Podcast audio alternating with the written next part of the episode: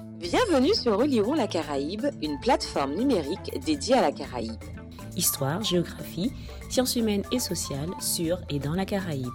Chaque mois, un podcast pour raconter et expliquer. À écouter, à regarder et à lire.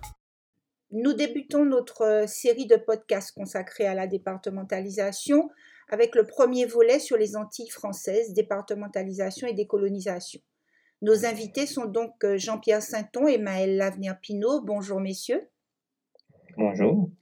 Jean-Pierre Sainton, vous êtes euh, professeur des universités, spécialiste de l'étude des cultures sociales et politiques antillaises dans la période contemporaine. Depuis votre thèse Les nègres en politique, soutenue en 1997, vous avez notamment travaillé à l'écriture d'une somme Histoire et civilisation de la Caraïbe, Guadeloupe, Martinique, Petites Antilles, structure et dynamique prévue en six volumes, dont deux sont parus, et publié différents ouvrages, contributions et articles sur l'histoire politique antillaise, dont la décolonisation improbable, culture politique et conjoncture en Guadeloupe et en Martinique, 1943-1967. Maëlle Lavenir-Pinault, vous êtes docteur qualifié en histoire contemporaine.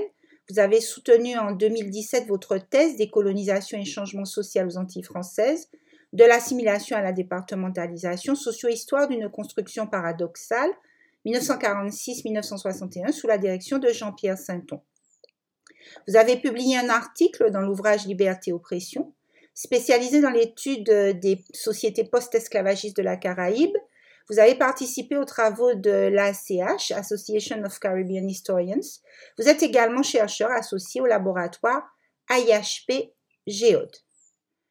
Monsieur Sainton va commencer par vous. Pourquoi avez-vous euh, choisi de travailler en histoire contemporaine sur les sociétés coloniales et post-coloniales des Antilles? C'est d'abord un choix, euh, mon intérêt pour le passé, hein, pour les choses du passé, disons pour les histoires au, pluriel, euh, puisque depuis bon, pratiquement mon enfance, je, me suis beaucoup intéressé aux aux histoires, à toutes les histoires du monde d'ailleurs, l'histoire de France forcément, puisque avec euh, euh, l'éducation euh, nationale, c'était vers cette histoire-là qu'on était orienté. Et puis, au fur et à mesure que, disons d'abord la conscience politique, parce que c'est aussi ça toute l'histoire de ma génération des années 70, de ceux qui ont passé le bac dans les années 70, euh, ça a été aussi l'émergence d'une conscience politique. Cette conscience politique m'a amené à, un intérêt plus fort pour notre passé et surtout pour euh, euh, essayer de mieux le comprendre. Alors ça ne veut pas dire que ce militantisme-là est un militantisme, disons, dirigé, téléguidé. Ça voulait dire simplement que à un moment donné de, notre histoire commune, d'ailleurs, en Guadeloupe en Martinique, une génération, qui est la mienne, a, cherché à euh, euh, à mieux connaître et mieux se connaître, mieux comprendre euh, cette société dont, dont, elle était issue. Et pourquoi l'histoire contemporaine? C'est parce que je crois que nous avons un grand déficit en histoire contemporaine. Lorsque nous nous sommes intéressés à l'histoire, ma génération et celles qui ont précédé, nous sommes beaucoup intéressés à l'histoire des grands événements. Alors c'était 1802, c'était la Révolution haïtienne, c'était des grands personnages, Toussaint Louverture. Bon. Et puis, euh, notre génération, je crois, a compris une chose, en tout cas euh, ceux qui ont fait l'histoire en même temps que moi, nous avons compris une chose, c'est que euh, au-delà de, ces grandes figures, au-delà de ces grands événements, au-delà de ces grands schèmes, il y avait à comprendre le, quotidien, il y avait à comprendre le tissu quotidien, il y avait à comprendre aussi l'histoire contemporaine, c'est-à-dire celle qui nous était la plus proche, celle du 19e, celle du 20e, celle du 20e notamment, dont nous étions directement issus. Donc voilà, surtout à un moment où, aujourd'hui euh, les Antillais ont tendance à, revenir vers des grands mythes, vers même des mythes euh, en deçà de leur propre société, de la fondation de leur propre société, il y a des mythes pharaoniques qui courent les rues aujourd'hui en Guadeloupe et en Martinique. Il est important de comprendre que la société de nos parents, de nos grands-parents, de nos arrière-grands-parents, celle qui nous a produit directement, nous devons mieux la connaître. Maëlle euh, Lavenir euh, pourquoi avoir choisi la départementalisation comme sujet de thèse? Quelle est la place de cette thématique dans la recherche actuelle? Alors, en ce qui me concerne, euh, effectivement, j'ai eu aussi un, intérêt pour l'histoire contemporaine très tôt. je, me suis toujours intéressé à l'histoire, mais dans cette histoire, j'ai eu un intérêt particulier pour l'histoire contemporaine afin de cerner les enjeux de ma société. Donc, euh, j'ai choisi plus précisément la départementalisation comme sujet de thèse parce que je voulais comprendre et éclairer le malaise social entier que j'observais, c'est-à-dire euh, le maintien de beaucoup d'inégalités malgré un statut de département d'outre-mer, au moins depuis l'après-guerre, et euh, ce que j'observais aussi comme des frustrations sociales et psychologiques. Donc, une, un manque de compréhension par rapport à, la situation que les gens vivaient, beaucoup de, beaucoup de protestations, beaucoup de presque une déception et en même temps une euh, aussi beaucoup de satisfaction puisque lorsqu'on entendait euh, lorsqu'on interrogeait un peu euh, les, les, plus âgés on sentait quand même qu'il y avait eu un, changement social qu'on était passé à autre chose depuis la société d'habitation où la majorité de la population active travaillait dans l'économie sucrière donc, comprendre un petit peu cette ambivalence, comprendre un peu, euh, mieux comprendre les sentiments, euh, mieux comprendre la construction de la réalité que j'observais et surtout le faire euh, de manière scientifique, investir vraiment le champ de l'étude historique pour apporter des données concrètes, apporter ma pierre à l'édifice, on va dire, tout simplement. Et ben, quelle place cette thématique a dans la recherche actuelle? Je dirais qu'elle demande à, hum, être poussé encore un peu plus, euh, qu'il y a beaucoup de choses encore à voir. Moi, je n'ai fait que défricher euh, le, début de la départementalisation, notamment la construction euh, du changement social, comme je, le dis dans ma thèse. Mais il y a tout ce qui reste après dans la mise en place, la mise en forme de ce changement à partir des années 60. Et je pense que c'est là que les choses vont devenir intéressantes, justement, c'est d'aller plus loin et de, de, de faire des micro-études qui vont toucher tant au, au à l'anthropologique, euh, à la socio-histoire comme je fais, à, à, la sociopolitique. Et je pense que c'est important pour euh, bien situer nos, nos sociétés et aussi pour que l'histoire puisse apporter un maximum de connaissances et de contributions aux autres sciences sociales qui, elles aussi, analysent ces sociétés aujourd'hui. Merci. Euh, Jean-Pierre Sainton, euh, quel euh, tableau dressez-vous de l'Empire colonial français dans les années 1940 Alors, dans les années 1940, c'est-à-dire à la veille de la Deuxième Guerre, la France, c'est un, d'abord, c'est une grande puissance coloniale. c'est une puissance coloniale active. C'est la deuxième plus grande puissance coloniale après la puissance coloniale britannique. Et elle est présente sur tout, sur tout, sur tous les continents. Elle est présente, euh, très fortement présente en Afrique, en Afrique du Nord, en Afrique euh, occidentale euh, française, c'est-à-dire la partie, la partie ouest de l'Afrique, en partie en Afrique équatoriale française. Elle est présente dans l'autre côté du continent africain avec une forte présence, son, son joyau, pas simplement la Réunion et les Comores, mais c'est surtout Madagascar, évidemment. La France, Madagascar lui donne, et c'était d'ailleurs l'objectif de la conquête de Madagascar, lui donne une ouverture euh, sur l'Indochine. Nous avons l'Indochine française. La France est également présente euh, dans le Pacifique, dans les îles du Pacifique. La France est présente, et puis en Afrique du Nord, évidemment. Et puis, euh, elle a les Antilles, les Antilles c'est-à-dire elle est présente en Amérique. Alors, c'est une puissance coloniale qui est à son apogée. On a beaucoup discuté de savoir si la colonisation à ce moment-là ramenait, euh, euh, disons, était, si euh, rentable que cela. En réalité, c'est quelque part un faux problème, puisque les, possessions coloniales se compensent. Et les possessions coloniales sont à voir dans, une, dans une évolution de la, des normes de la puissance. Par exemple, prenons le cas des Antilles françaises. Les Antilles françaises comptent en 1940 très peu dans les échanges euh, de la France. C'est vraiment, ce sont quasiment des poussières au plan économique, mais au plan stratégique, ça représente beaucoup, et on le verra précisément au moment de la Deuxième Guerre mondiale. Donc, c'est une puissance à son apogée.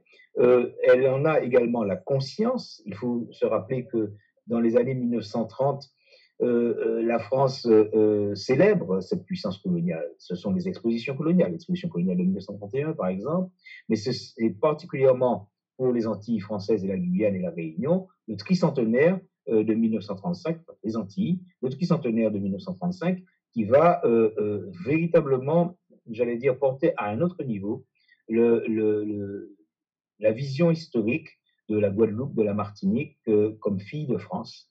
Et ça va jouer un rôle, d'ailleurs, cet impact psychologique va jouer un rôle dans l'accroissement de la revendication de l'assimilation. Donc, une grande puissance coloniale qui a également conscience de sa puissance, même si l'opinion publique française n'est pas forcément unifiée sur l'intérêt qu'il y a à, aller vers les colonies. Euh, ce que je voudrais euh, montrer, c'est que euh, cet empire colonial, quand même, sert quelque part, outre les intérêts politiques, stratégiques, sert également l'image de la France. la France est toujours donnée l'image d'une puissance coloniale bienveillante. Bienveillante, c'est-à-dire au contraire euh, des Allemands qui éradiquaient les populations qu'ils rencontraient quand ils ont rentré en Afrique, au contraire des Anglais qui étaient des dominateurs et qui maintenaient une séparation avec les indigènes, la France s'est toujours donné une des, points majeurs de l'imaginaire colonial français, c'était de se donner l'image d'une puissance coloniale bienfaisante, une puissance coloniale euh, euh, civilisatrice, et, d'une puissance coloniale assimilatrice. Je crois que, euh, non pas assimilationniste, mais assimilatrice, c'est-à-dire qui, amenait vers elle les populations arriérées. Et c'est cette, notion-là qui est dans, la tête de bien des gouvernants, et, singulièrement plus, à gauche ou, au centre qu'à droite. Et c'est cette image-là aussi qui est dans l'imaginaire politique, qui peuple l'imaginaire politique. Euh, des Guadeloupéens, des Martiniquais. Euh, les, Antilles françaises, euh, Martinique, Guadeloupe en particulier, ainsi que la Guyane, sont ce qu'on appelle des vieilles colonies. De quoi s'agit-il et, et, M. Sainton, quel est leur statut politique à, la veille de la départementalisation? Vous nous confirmez qu'il s'agit bien de ce qu'on appelle la loi d'assimilation au statut de département en 1946. D'abord sur la question du statut colonial. La Guadeloupe, la Martinique font euh, partie des plus vieilles colonies françaises. C'est vrai, 1635, c'est le début de la colonisation française outre-mer et principalement prennent pied en Guadeloupe et en Martinique. Et puis si on y rajoute la Guyane, si on y rajoute la Réunion, euh, un peu plus tard, ce sera véritablement un petit peu les, ce qu'on va appeler au, au, tournant du siècle les quatre vieilles. Donc ça fait partie d'une certaine réalité, d'une ancienneté de colonisation, mais ça fait partie aussi d'un imaginaire politique euh, impérial. Et dans cet imaginaire politique impérial, nous ne sommes pas des indigènes. Nous n'avons pas le statut d'indigénat. Ni la réalité, ni le statut d'indigénat. Nous n'avons pas un statut de, conquis, de peuple conquis. Nous avons un statut de peuple euh, ramené, de peuple fabriqué, et fabriqué un peu à l'image du colonisateur, c'est-à-dire de peuple certes arriéré, certes décoloniaux, mais des peuples qui, à terme, c'est dit comme ça, hein, je, n'exagère pas, des peuples qui, à terme, dans un horizon euh, peut-être euh, assez éloigné, moyennement éloigné, pourraient être complètement assimilés. Ça, c'est la vision euh, qui unit, disons, très majoritairement les classes politiques, les gouvernants successifs de la France. mais ça ne correspondait pas à un statut particulier. Et quand nous parlons, quand nos hommes politiques avant nous et quand euh, peut-être nos éducateurs disent nous avons quitté le statut colonial pour le statut départemental, c'est une erreur, parce qu'il n'y a jamais eu de statut colonial nous concernant. Et si on détaille, on va se rendre compte que euh, nous avons été toujours, euh, nous avons évolué toujours, en tout cas très clairement depuis 1848, sous des institutions hybrides. On pourrait à peu près voir trois catégories de, lois, de, systèmes qui nous régissent. D'abord, des éléments qui tiennent de la spécificité coloniale, j'allais dire de toute spécificité coloniale. Nous sommes avant tout une colonie. Personne ne dira avant 1946 qu'il est un département. Nous sommes une colonie et, nous avons un gouverneur, nous avons des, nous avons bref une réalité. De, on dépend du ministère des colonies. bien. Le deuxième élément, c'est que euh, nous avons, nous sommes une colonie, mais nous sommes une colonie qui avons un statut intégré. C'est-à-dire que prenons quelques exceptions, quelques exceptionnalités, euh, les droits politiques existent, les droits civiques existent, une partie euh, des, droits qui s'attachent et des privilèges qui s'attachent à la citoyenneté et au développement de la République sont élargies en Guadeloupe et en Martinique. Par exemple, toutes les lois sur l'école, je dis bien les lois sur l'école, pas forcément les réalités euh, précises, mais les lois sur l'école sont élargies aussitôt qu'elles ont été euh, édictées. Et puis, il y a un troisième volant, si vous voulez, c'est qu'il y a des éléments complètement hybrides. Nous n'avons pas un conseil colonial, mais nous avons un conseil général, c'est-à-dire comme les départements français. Mais ce conseil général, comme les départements français, a plus de, prérogatives, notamment en matière euh, en matière euh, euh, douanière, par exemple, et c'est normal quelque part, qu'un conseil général métropolitain. Et pourquoi a-t-il plus de prérogatives en matière douanière qu'un conseil général métropolitain C'est parce qu'il est précisément outre-mer et qu'il faut que la colonie, quelque part, se suffise à elle-même, c'est-à-dire supporte une partie de ses dépenses elle-même. Les fonctionnaires sont payés sur le budget colonial. Bref, ça nous ferait rentrer dans un certain nombre de détails. Donc, tout ça pour vous répondre et pour vous dire que la réalité, c'est laquelle? C'est il n'y a pas de statut colonial qui s'attache à la Guadeloupe, la Martinique, la Guyane. Ce sont des colonies. Ce sont des colonies, mais ce sont des colonies euh, euh, d'un type particulier. Euh, et ce sont des colonies qui ont la conscience, et qui ont bien la conscience d'être des colonies, mais qui ne veulent pas rester dans un statut qui est un statut bâtard. Et c'est précisément ça qui va amener à la départementalisation. Je vais vous citer Rosan Girard, qui est un des personnages majeurs de l'époque que j'avais que j'avais longuement euh, interviewé, hein, avec qui j'avais longuement euh, discuté, et qui résumait la situation de la façon suivante euh, nous voulions, me dit-il, sortir du statut d'enfant bâtard, sortir de la cuisine pour entrer au salon, c'est-à-dire être pleinement légitime et légitimé. C'est-à-dire, et là, on touche qu'à quelque chose, sans doute également également Maël en parlera parce qu'il a, il a, travaillé là-dessus, c'est-à-dire euh, euh, une notion qui n'est pas simplement purement juridique, purement institutionnelle, purement statutaire, qui n'est pas simplement une notion euh, qui est liée à la domination coloniale, parce que la domination coloniale, tout le monde ressent cette domination coloniale, les différentes catégories de la société la ressentent différemment, mais la ressentent, mais nous touchons à quelque chose qui est d'ordre psychologique, qui est d'ordre de la reconnaissance. Et ça me semble également très important pour comprendre la suite, euh, et donc, euh, voilà, c'est ce que je vous dirais pour l'instant. Nous allons peut-être revenir sur cette notion d'assimilation et de départementalisation. Euh, l'assimilation est proposée, est proposée alors pas par tous les, tous les colonisateurs, mais ni tous les gouvernements qui se sont succédés, mais l'assimilation est proposée comme horizon et les coloniaux l'acceptent en grande partie, l'acceptent comme un horizon tout à fait concevable et tout à fait légitime, légitime surtout, même s'il diverge sur les modalités, mais nous allons. Très bien. Euh, Maëlla Pino, pouvez-vous faire un, point, euh, s'il vous plaît, sur la situation économique et sociale des Antilles euh, et de la Guyane à la veille de la départementalisation? Effectivement, Jean-Pierre Saint-On l'a dit, il y a une certaine autonomie hybride qui est laissée euh, à ces vieilles colonies, donc avant le statut départemental, qui leur permet notamment au niveau de la fiscalité de gérer leur entrée d'argent. Et cette, ce budget, en fait, de la colonie, il s'appuie logiquement sur les plus grandes entrées d'argent, celles de l'économie sucrière. Problème, avec cette Seconde Guerre mondiale, nous avons le blocus maritime, nous avons donc un, un vrai pour donner quelques, un, petit exemple, en Guadeloupe, vous avez la production de, de sucre qui passe entre 1942 et 1943 de 69 000 euh, tonnes à peu près à 47 000 tonnes, encore acceptable, et qui, l'année d'après, va vraiment chuter à 28 000 tonnes, euh, se stabiliser en 45 à 28 000 tonnes toujours. Donc, une, quand même une, grosse baisse de production et donc de rentrée d'argent.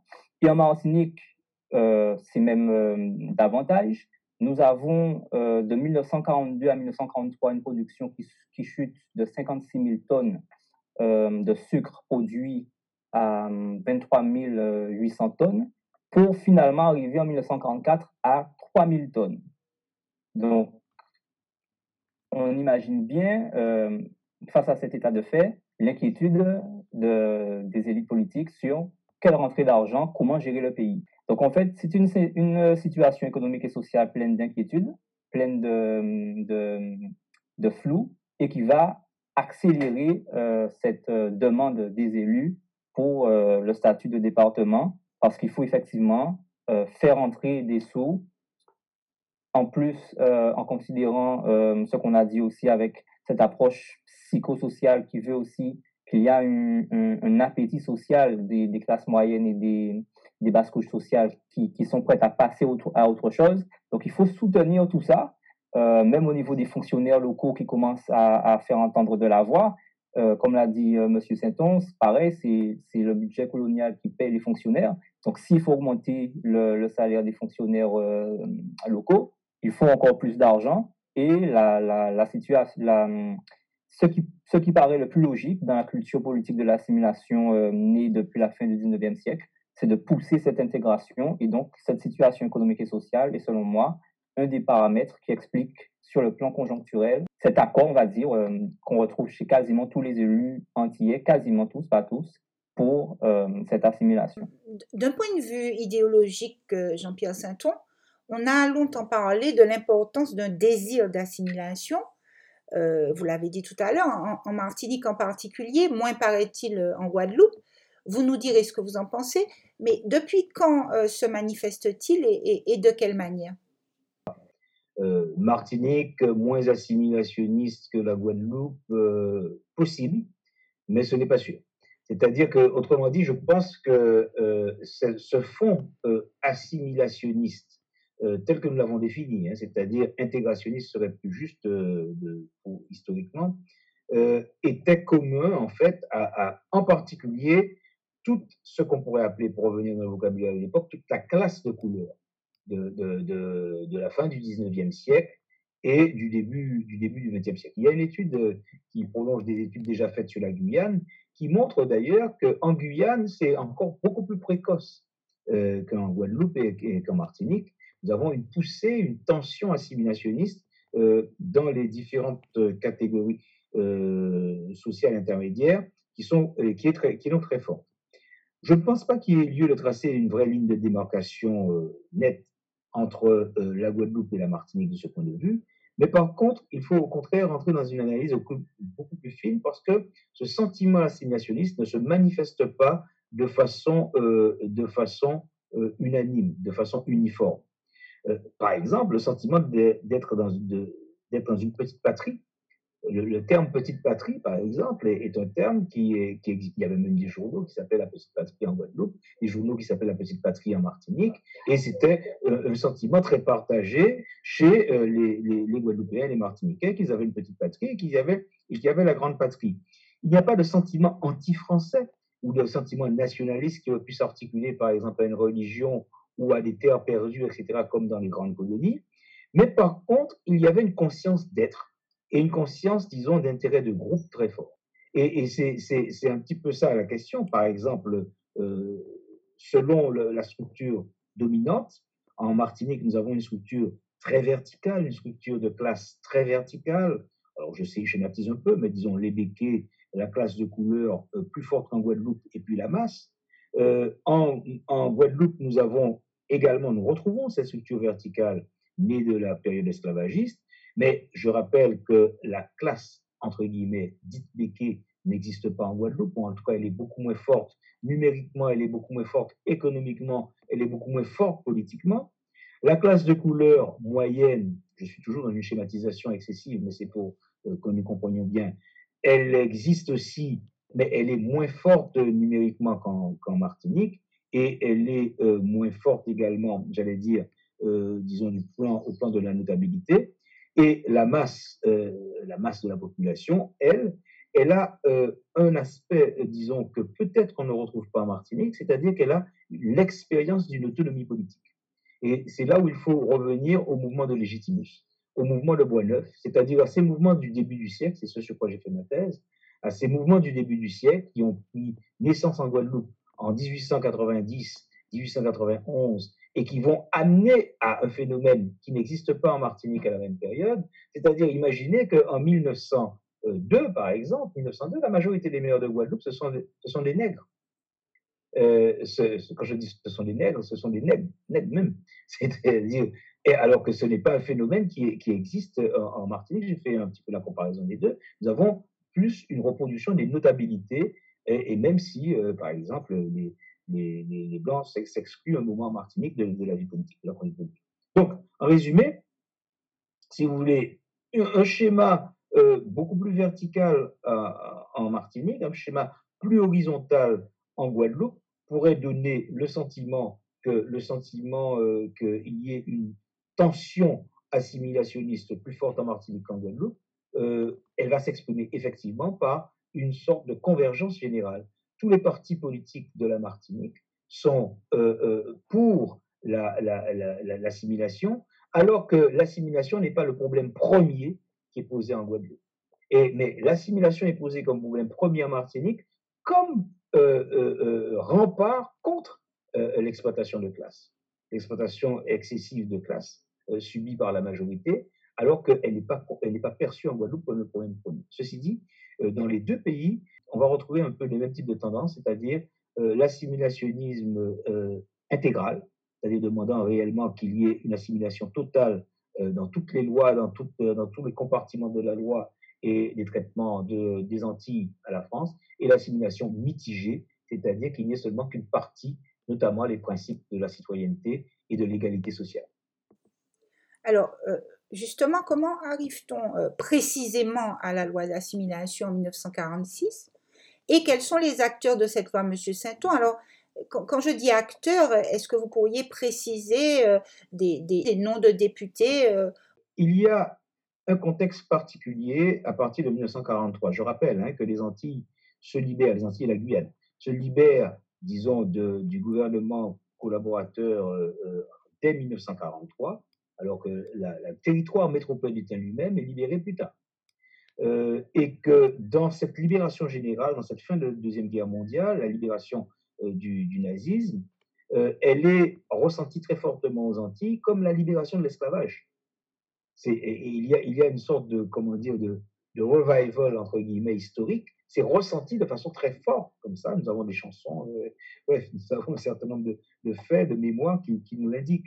Et en même temps, ça s'articule à un mouvement à l'échelle mondiale qui est bien cette attente vers le monde nouveau, euh, très marqué à gauche, très marqué par le, communisme, très marqué par l'URSS et, très marqué par tous les espoirs de progrès qui vont faire que le monde, le monde occidental bascule, bascule à gauche. Euh, il faut donc se le rappeler pour bien comprendre un peu le changement psychologique dès 1943, il y a des choses que les Antillais ne sont plus prêts à accepter. Donc il y a un changement psychologique et il y a bien sûr des gens qui vont porter, qui vont symboliser ce changement psychologique, des personnalités très fortes. Et bon, euh, en Martinique, euh, Césaire, qui est euh, un très jeune homme, très jeune professeur, qui n'était pas du tout en politique, ben, c'est lui qui va porter cette revendication comme quasiment un symbole, comme quand un avocat va, porter une cause. Mais ce n'est pas, euh, quand on fait l'enquête historique, et les historiens savent à ça, on se rend compte que ce n'est pas Césaire qui a conçu ni la proposition de loi, qui a été même un de ses plus ardents défenseurs. Euh, cette proposition de loi a vraiment été conçue, euh, si vous, demandiez des noms, par Gaston Monerville. par le Guyanais, le député de la Guyane, Gaston Monerville, qui n'était pas communiste, euh, euh, qui était radical, mais euh, Gaston Monerville, qui était lié à, certains cercles, qui avait dans cette perspective, cette perspective d'intégration, dans une vision égalitaire du monde, une vision particulière de cette égalité, et ensuite, le Parti communiste, enfin, le Parti communiste, les, partis de gauche vont soutenir cette, cette revendication. Alors, Césaire le fait non pas par assimilationnisme convaincu, Césaire n'est pas assimilationniste euh, en, 1940 quand il porte la loi, mais il la défend parce qu'il n'a pas d'autre proposition, il n'y a pas d'autre alternative.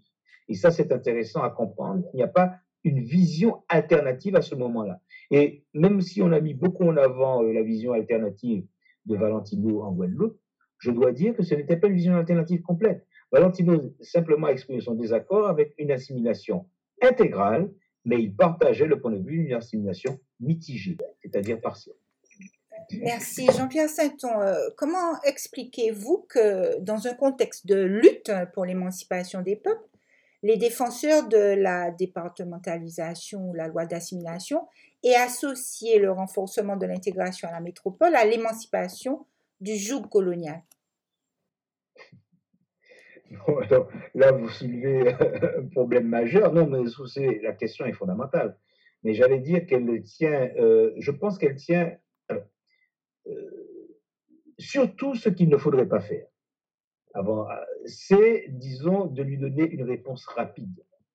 De, euh, de, lui donner une réponse rapide qui pourrait consister à dire, alors je, reprends un peu ça de la bouche du grand public, hein, en Guadeloupe, en Martinique, bon, yo nous eh, on nous a couillonnés, etc. Non, c'est un peu trop simple. Euh, ce ne serait pas aussi juste de, dire aussi, comme parfois nous l'avons dit, euh, que bon, euh, nos pères se sont trompés. C'est-à-dire que les, les, peuples ne se trompent pas. enfin, pour un historien, ça n'a pas de sens de dire que les peuples se trompent. Il y a des mécanismes historiques. Il y a des mécanismes historiques qui sont des mécanismes économiques, qui sont des mécanismes sociaux, euh, qui sont des mécanismes culturels, qui sont des mécanismes intellectuels, qui sont des mécanismes psychologiques, qui sont aussi des conjonctures, c'est-à-dire des moments où un certain nombre de phénomènes se croisent et permettent, euh, disons, d'expliquer euh, les attitudes, qui permettent d'expliquer les choix. Alors, ce que je et donc c'est un grand chantier hein, de travail. Bon, j'ai commencé à travailler là-dessus. Je pense avoir apporté ma contribution.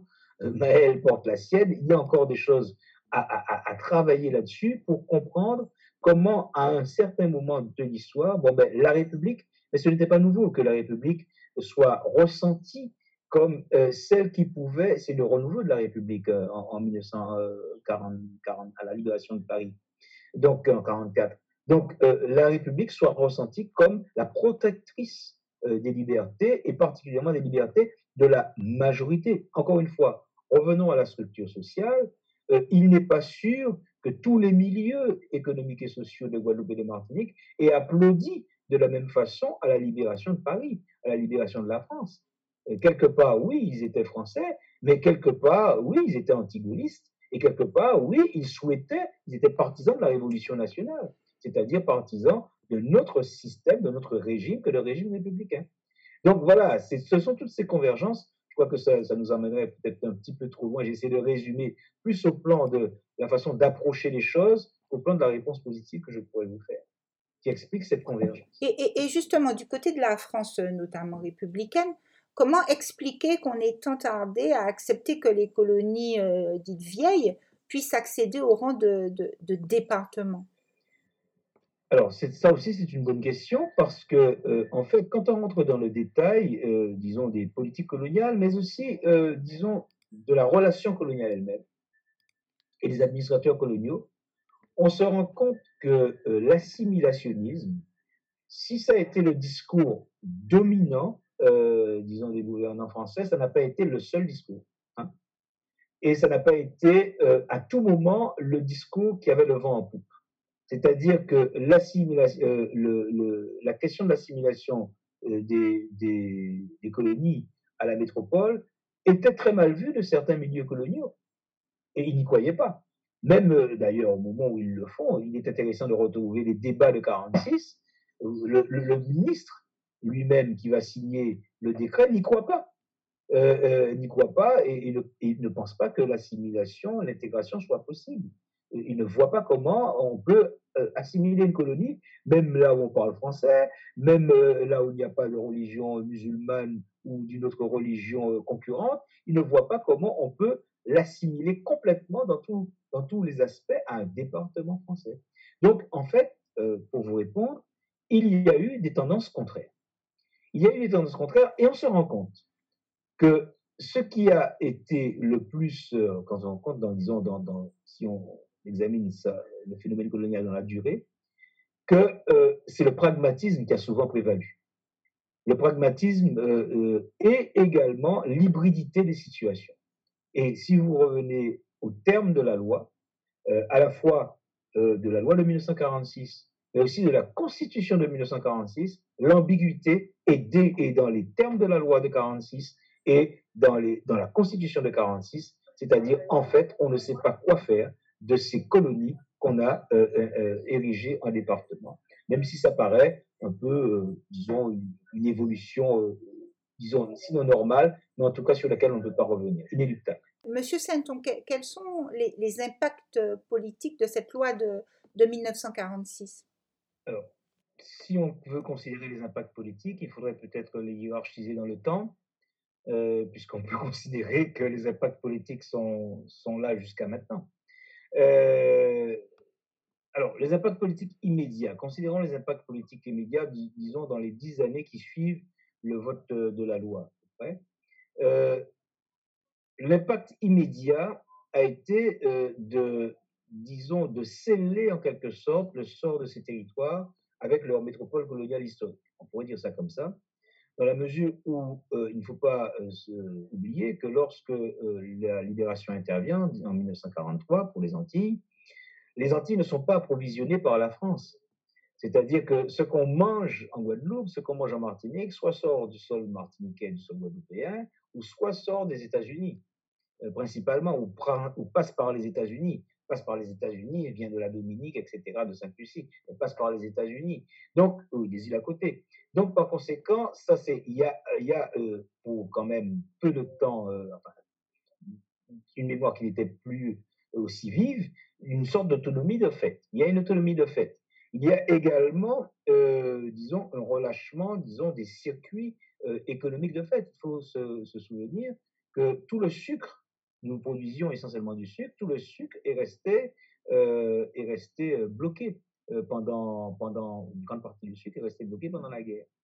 Donc, il faut refaire partir les circuits économiques et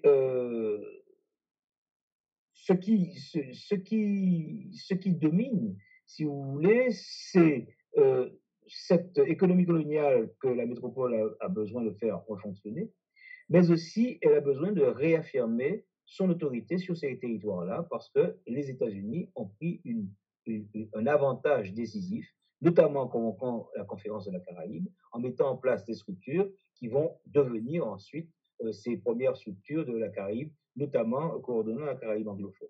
Donc je crois que l'intérêt était un intérêt stratégique euh, dans un premier temps, et dans un deuxième temps, il fallait construire à l'intérieur de cet intérêt stratégique pour refaire la grandeur de la France, refaire également une autre vision euh, antinomique à celle qu'avait donnée Hitler, antinomique à celle qu'avait donnée euh, le gouvernement collaborateur, c'est-à-dire une vision, encore une fois, d'une France coloniale, certes, et dont la colonialité n'était pas démentie, mais qui se voulait principalement humaniste.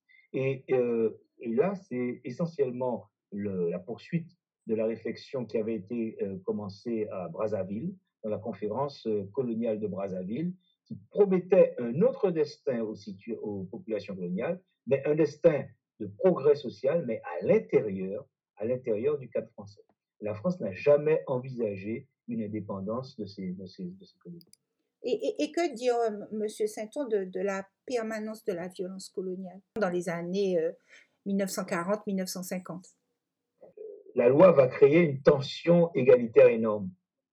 Et en même temps, les structures sociales, d'une part, mais aussi la colonialité du pouvoir, d'autre part, et, de la culture qui, conditionne euh, la, société guadeloupéenne martiniquaise, ne va pas changer ipso facto. C'est pour ça que vous faites référence sans doute aux événements de Basse-Pointe, par exemple, vous faites référence aux événements, aux grandes rêves qui vont agiter la Guadeloupe euh, dans les années 46, effectivement, dans ces mouvements sociaux, euh, souvent les ouvriers, les paysans, les ouvriers agricoles, ceux qui travaillent sur les habitations, vont trouver face à eux, comme d'habitude, bah, les propriétaires, les géreurs et ceux qui les soutiennent, c'est-à-dire la gendarmerie. En effet, il ne va pas y avoir une modification en quelque sorte des comportements ni des structures sociales, mais par contre, comme je le disais tout à l'heure, nous l'avons dit tous les deux, euh, il y a eu réellement une rupture psychologique très forte en Guadeloupe et en Martinique avec euh, la, libération de 46, c'est-à-dire que les Guadeloupéens et les Martiniquais vont moins accepter, si vous voulez, euh, ce qu'ils considéreront désormais comme des comportements du passé. Dès les années 1950, du point de vue politique, la départementalisation déçoit.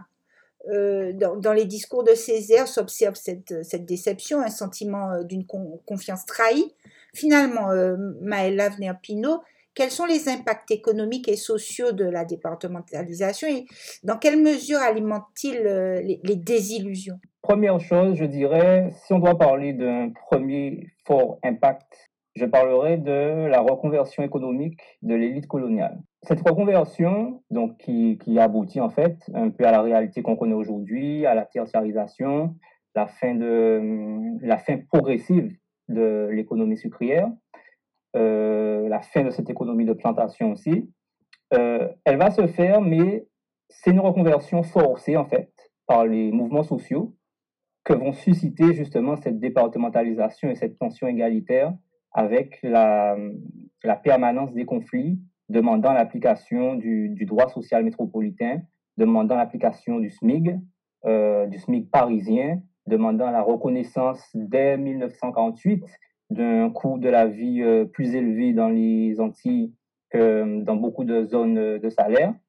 Et euh, face à ces mouvements sociaux qui vont donc demander euh, d'augmenter les salaires de la population ouvrière agricole, vous avez cette, cette élite coloniale qui finalement va désinvestir au niveau de l'économie sucrière, va réussir à se réadapter, à investir son, économie dans d'autres champs plus porteurs. Et euh, un des premiers forts impacts, c'est effectivement cette reconversion qui va amener ce changement social qu'on connaît aujourd'hui. Toujours en termes de changement social et d'impact fort, euh, nous avons cette moyennisation, euh, nous avons aussi la moyennisation de la société avec le renforcement des fonctionnaires, notamment des fonctionnaires locaux, qui en fait est intimement lié à cette reconversion économique. Pourquoi l'élite coloniale peut aller vers la tertiarisation, c'est parce qu'effectivement, dans cette poussée égalitariste et dans ces mouvements sociaux, vous avez les fonctionnaires qui vont réussir à obtenir progressivement, d'abord par des conflits sociaux et ensuite, on va dire, par intégration de leurs revendications au niveau du gouvernement, ils vont obtenir cette majoration de 40% qui, est encore effective aujourd'hui, qui, qui, est un des piliers majeurs de l'économie euh, aujourd'hui euh, de ce territoire. Et cette, euh, cette augmentation très forte du pouvoir d'achat et cette constitution d'une nouvelle classe moyenne va permettre à l'élite économique de euh, s'investir davantage dans le commerce, contrôlant déjà euh, l'import-export et effectivement de développer de nouveaux, services, de nouveaux, la distribution et contourner un petit peu les, les mouvements sociaux et les conséquences de ces mouvements sociaux des années 1950.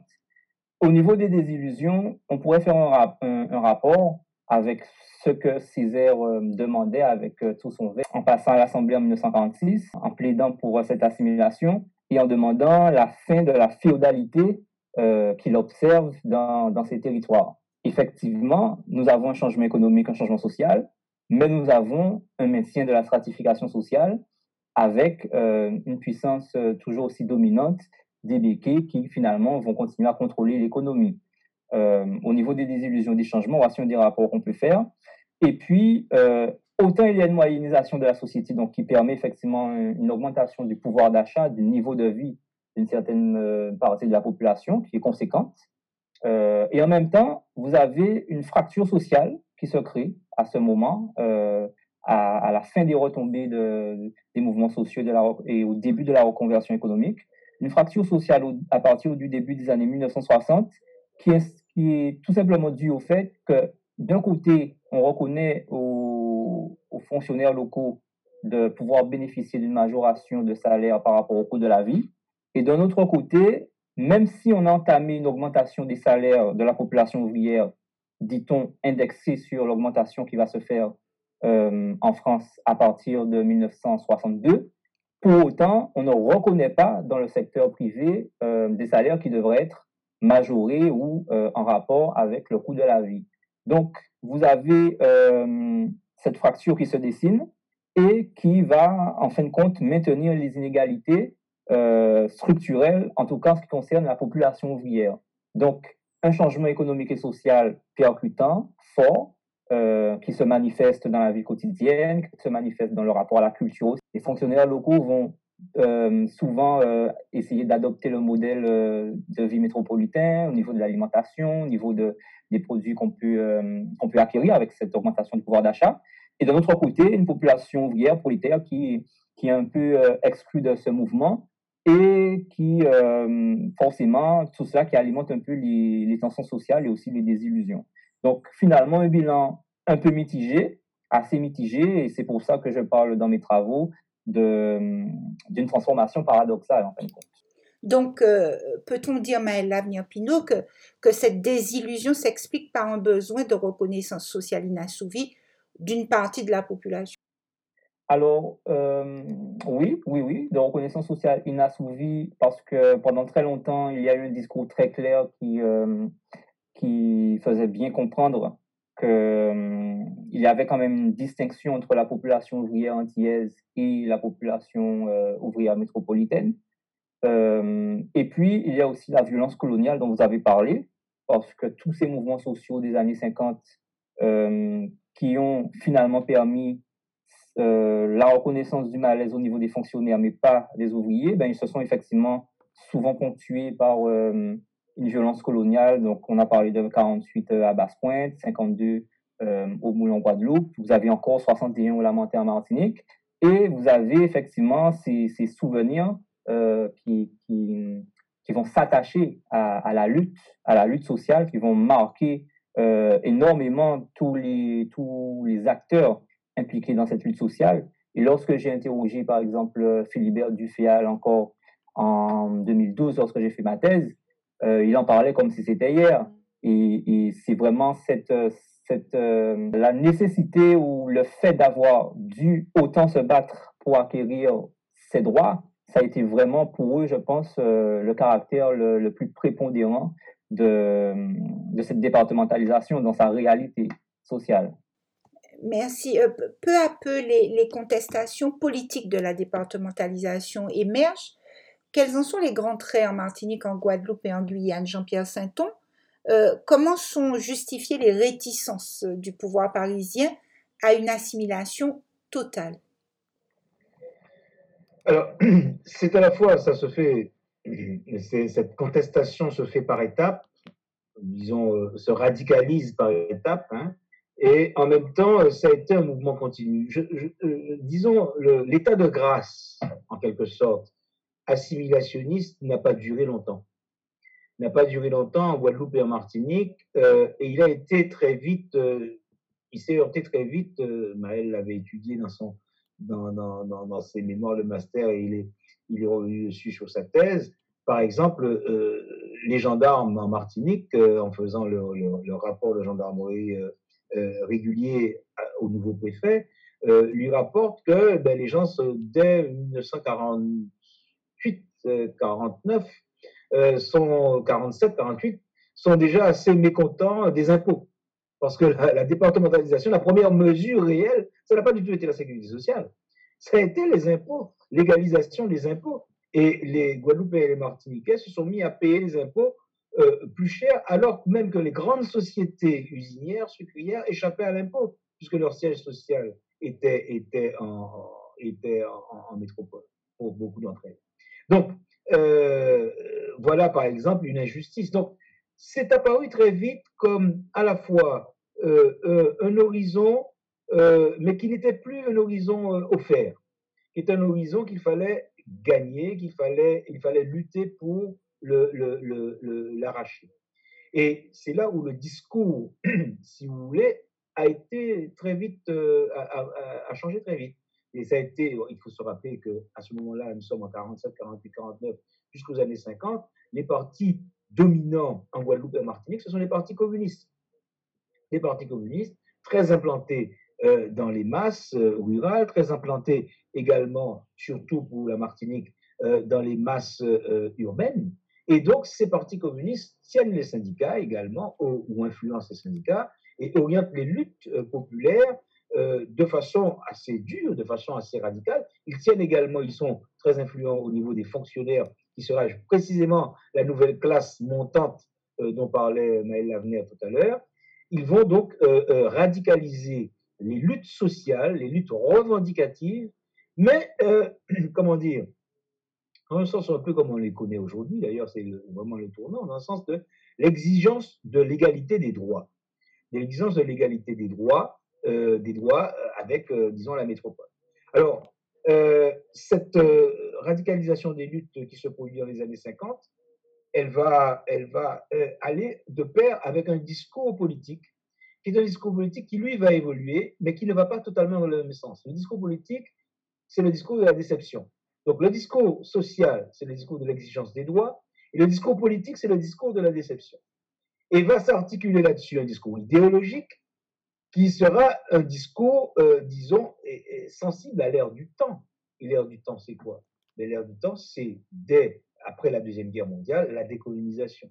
La décolonisation, la conscience, la prise de conscience politique d'être euh, euh, du tiers-monde, la prise de conscience politique d'être noir, là, Césaire était passé par là, en particulier, la prise de conscience politique d'un certain nombre de, réalités qui sont en, déphasage avec la réalité sociale et avec la réalité politique. Donc, autrement dit, je crois que là, il y a, le grand, comment dire, je ne dirais, c'est pas un mystère, mais il y a, le grand paradoxe si vous voulez, du discours antillais, de ce que Glissant va appeler le discours antillais, qui est un discours contradictoire, qui est un discours paradoxal, qui est un discours à plusieurs registres, à plusieurs niveaux, à plusieurs étages, et qui, effectivement, est un discours qui, qui cherche un peu, euh, disons, euh, sa vérité et sa réalité. Mais pour vous répondre de façon plus précise, il y a eu contestation dès les premières années de la départementalisation. Par contre, on peut marquer des ruptures. On peut dire que c'est à partir de 1956 qu'il y a un changement d'orientation. C'est-à-dire, on n'espère plus dans la départementalisation. Euh, il va se développer des thèses autonomistes, des thèses autonomistes, disons pour résumer de façon globale, jusqu'à des thèses indépendantistes.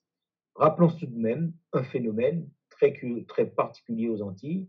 56 développement de la revendication autonomiste, on peut dire même, je pense qu'on peut affirmer, il n'y avait pas de sondage à l'époque, on peut affirmer qu'en 58, la majorité des Guadeloupéens et des Martiniquais étaient pour l'autonomie. Et puis 58, c'est le retour de De Gaulle. Et le retour de De Gaulle inverse de nouveau, euh, euh, disons, la tendance. Le, le gaullisme va supplanter en quelque sorte les forces locales dans la représentation et dans, euh, disons, le, le, le, le crédit euh, qu'on pourrait euh, donner à, à, la capacité de changement, de, ce, la capacité de, de, changer la situation politique. Et, et, et c'est De Gaulle qui sera investi de ce crédit-là, De Gaulle avant Césaire ou Girard. Et justement, M. Sainton, quelles, quelles, sont les réponses de l'État face à ces, ces, contestations? Les réponses de l'État ont été, euh, ont été, alors je pense qu'il faut euh, voir aussi en fonction des périodes. Elles ont été classiques euh, euh, ça a été des répressions qui n'ont pas euh, tellement changé des, anciennes répressions, euh, disons des grèves ouvrières, des grèves saisonnières de, la canne et du sucre. Maël Avenir égrenait tout à l'heure ces grèves aussi bien en Martinique qu'en Guadeloupe. bon, 50, 48, 56, 61, 62. Mais je crois qu'il y a par contre une rupture très importante, c'est les événements de décembre 59, mais je crois que nous devons en parler euh, à une autre occasion. Donc, euh, mais disons juste deux mots de ces événements. Ces événements, ils vont marquer une rupture à la fois par le, leur lieu, c'est une émeute urbaine, et c'est une répression urbaine, et également par euh, les catégories qui vont, vont y participer, puisque ce sera essentiellement, il va révéler le, mouvement de la jeunesse le mois de la jeunesse antillaise. Et on va voir se répéter des situations euh, à peu près identiques, ou en tout cas qu'on pourrait comparer en Guadeloupe en 1967. Nous vous remercions vivement pour ces échanges, M. Sainton et l'avenir Pinot, échanges qui lancent notre série euh, de podcasts euh, sur la départementalisation. Avant d'aborder des événements plus spécifiques qui ont marqué euh, la Martinique et la Guadeloupe, Chers auditeurs, nous vous disons à bientôt sur Oliron la Caraïbe. C'était Oliron la Caraïbe, une plateforme dédiée à la Caraïbe sur Facebook, Twitter et Instagram. À écouter, à regarder et à lire.